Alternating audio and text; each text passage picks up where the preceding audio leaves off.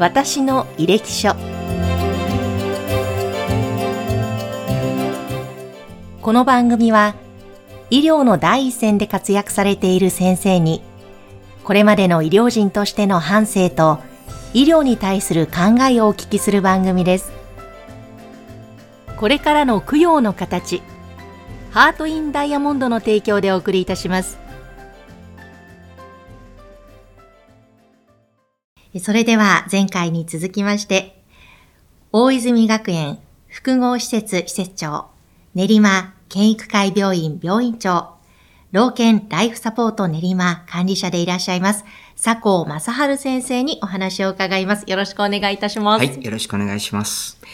いよいよ今回最終回なんですけれども、はいうん、前回最後の方に先生がライフワークは街づくりなんですとおっしゃっていました。はい、ぜひこの取り組みについても伺いたいんですけれども、うん、これ先生がリハビリテーション医になられたのが2003年、そこから初代のリハビリテーション病院や、はい、世田谷記念病院、また県府会竹川病院、はい、現在練馬の方でと、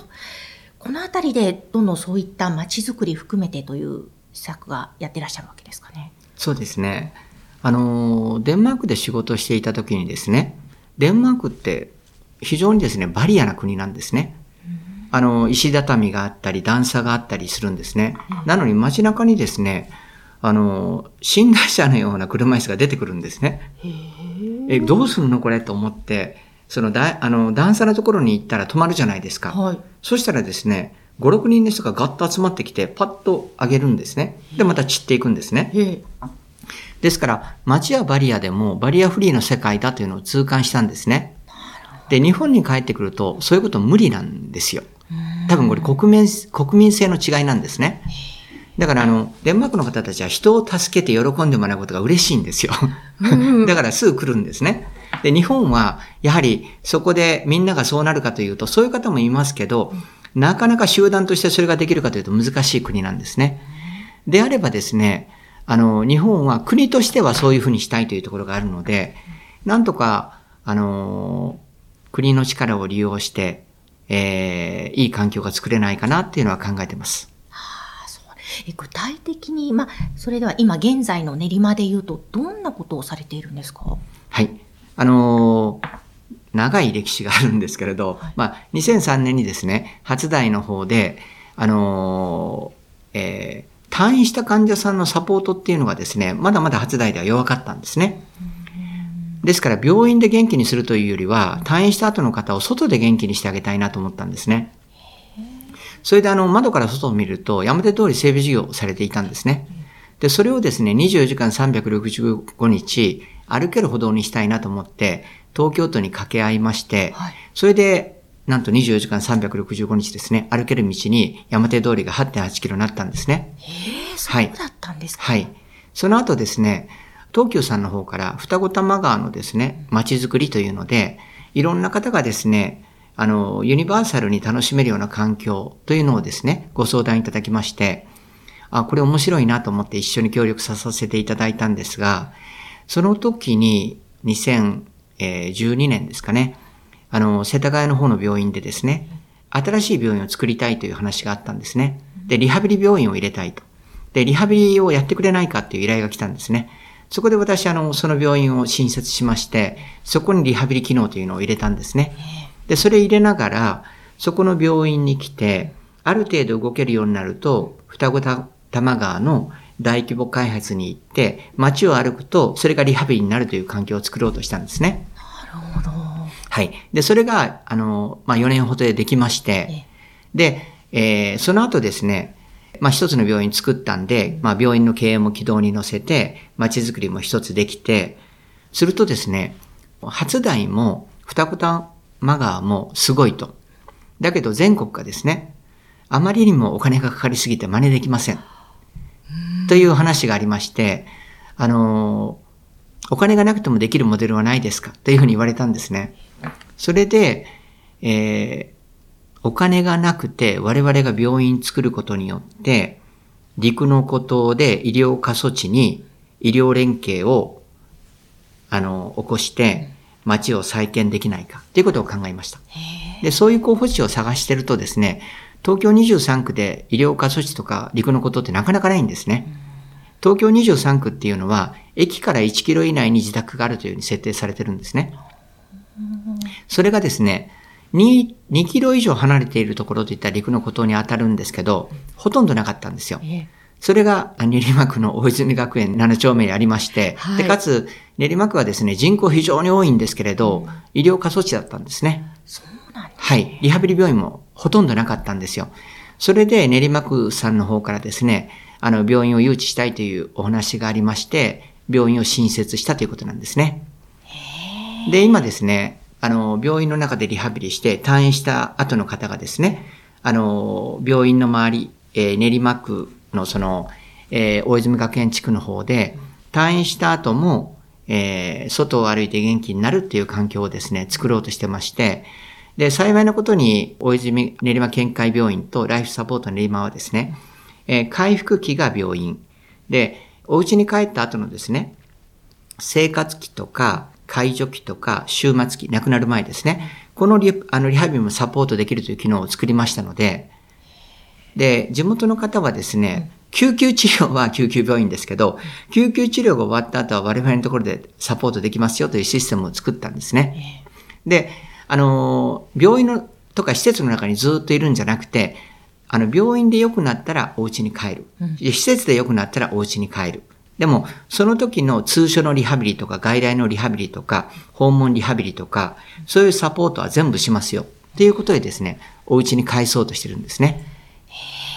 で、あの、地元のですね、農業の方とか、地元の商店企業の方にはですね、あの、連携させていただいて、イベントにご協力したりとか、そういうものを使わせていただいたりして、あの、協力してもらってるんですが、我々の病院ができたことによって、なんと嬉しいことに、あの、病院の前にカフェができたんですね。はい。で、おま、その次にですね、病院のまた横にですね、コンビニができたんですね。うん、もうこれだけでももう真っ暗な周囲がですね、明るくなりまして、非常に嬉しくて、で、かつですね、10年ぐらい先にはですね、あの、大江戸線が延伸されてですね、あの、病院の近くにですね、すぐ横に大泉学園町駅という駅ができるんですね。うん、すると陸の孤島が、えー、陸の中心になるというですね、そういう形に今後なる予定です。へあの、私、練馬のその地域はよく知っているんですが、もう、どの駅から行っても大変ですね。はい、バスを使ってようやく行けるという。なので、あそこが今じゃすごく地域的にも活性化されているという部分があるんですか？活性化したいと思って進めてるんですね。えー、で、コロナが来て大打撃が起こりまして、というのはですね、あの、3密はダメっていうのがコロナですよね。リハビリテーション医療というのはですね、密集と密接の医療なんです。ですから、我々は密集と密接を街づくりでしようとしたんですね。それはダメだと言われている時代なので、今どうしてもリモートが増えてるんですが、今大々的にできてるかというと、こそっとやってる感じですかね。そうなんじゃ、ちょっと本当にこれから。そうです。わあ、それはなんか本当うまくいって、そういうところが日本に広がっていくといいですね。はい。やっぱりそういうふうに街全体でサポートという体制が整うと、どうなんですかね、患者さんにとってもだし、ご家族にとっても心強いし、また街全体にて、何かもうウィンウィンというか、みんな幸せハッピーな感じがするんですけれども。そうですね。あの、医療福祉だけではなくてですね、制度がどう、どういうあの、どういうふうに自治体とかですね、日本の国の制度が、その困っている方を助けてあげれるかというのをですね、迅速に知ることが大事なんですね。で、かつですね、何かしたいと思っても、ある程度ハードがないとできないわけですね。えそういうものも自治体とか国に作ってもらわなくちゃいけないんですね。で、そういうことが徐々にできるようになってきてますので、じわじわと、あの、練馬も23区の端ですが、変わってきてます。そうなんです。いや、嬉しいですね。なんだか。うん、え、やっぱりその患者さんは、リハビリテーションして、回復して家に帰ることがまずできるっていうのは家族にもまた嬉しいと思います患者さんにとってもそうですよね。でもその後またきっと大変なこと、介護だったりご家族にとってはあると思うんですけども、そのあたりもやっぱりなんだろう、地域でサポートしてくれる心強さとか、やっぱりそれも先生がおっしゃってた人間を治すとか、そういったところにつながるのかなと思ったんですが。はい、はい、その通りですね。うん、あの、医療連携というのはかなりあるんですが、医療、介護、福祉連携というのはまだまだ弱いんですね。我々はその医療、介護、福祉連携のまさに最前線でやってますので、あの、お家に帰る方がどういうものを準備したら安心してお家に帰れるのか、で困った時にすぐ対応できるのかっていうのをですね、ご家族さんに説明して寄り添っているという状況です。はあ、そうなんですね。はいあの先生でも脳外科医からリハビリテーションへ、そして今そういった街づくりにも関わっていらっしゃるわけですけども、いかがですか？リハビリテーション医になってよかったなと思う、心から思っていらっしゃると思うんですが、その中で感じるやりがいというのは今どの辺で感じていらっしゃいますか？はい。まあそういう意味ではですね、ホップ、ステップ、ジャンプで、今、ホップはやはり脳外科医をやって、リハビリになっての時代ですね。ステップが新しい病院2つ作りましたので、えー、今ですね。で、ジャンプはこれからですね。はい、えそのジャンプの先はどんなことをしていきたいという未来描いていらっしゃるんですか？やはりですね、本格的なリハビリを、リハビリ医療を中核にした都市を作りたいんですね。で、それを世界の方が見に来てもらって、あの、リハビリとは見えないんだけど、なんか非常に気持ちいいし、アーティスティックだし、非常にいい街だね。でもここはリハビリ機能がと、あの、生活の中にリハビリ機能が入ってるから、うん、あの、認知症予防とかですね、えー、サルコペニア、フレイル予防、これが知らない間にできてるんだよっていうモデル都市をですね、日本のど真ん中に作りたいなと思ってます。へなんか、もう本当人生100年時代と言われる中でどう元気でいられるかって大切だと思うんですけど、その中にやっぱりリハビリが充実しているかとか、そのサポート体制があるかって、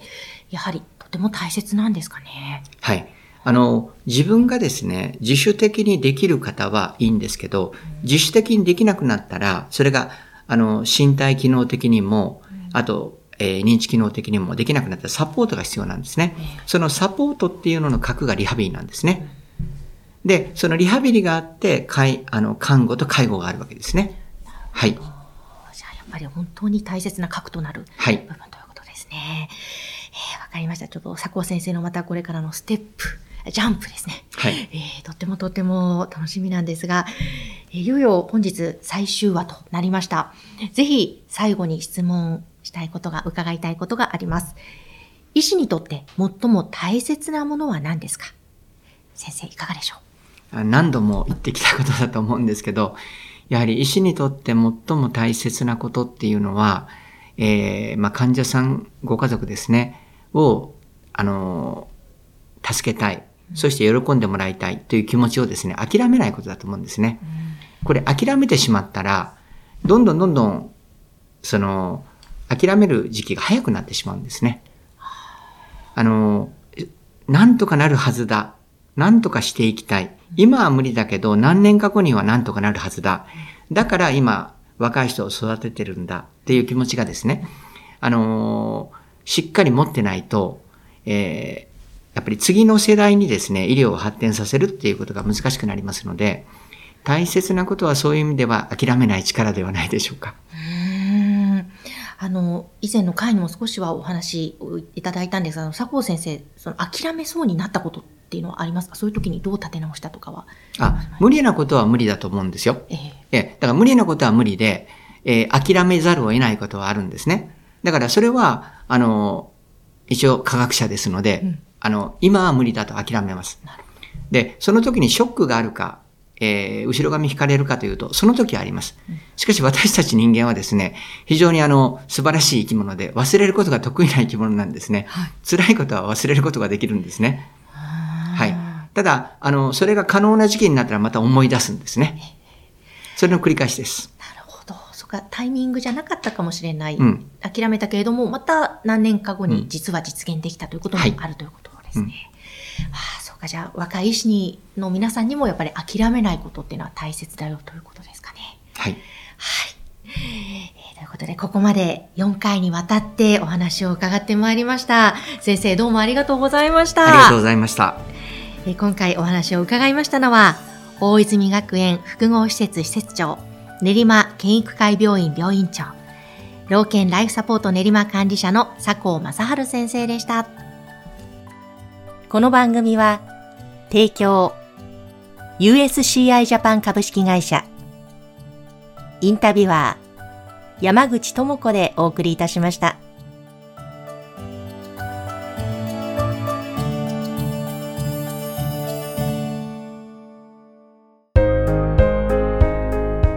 手元供養にはご遺骨で作るダイヤモンドを。ハート・イン・ダイヤモンド。それはこれからの供養の形です。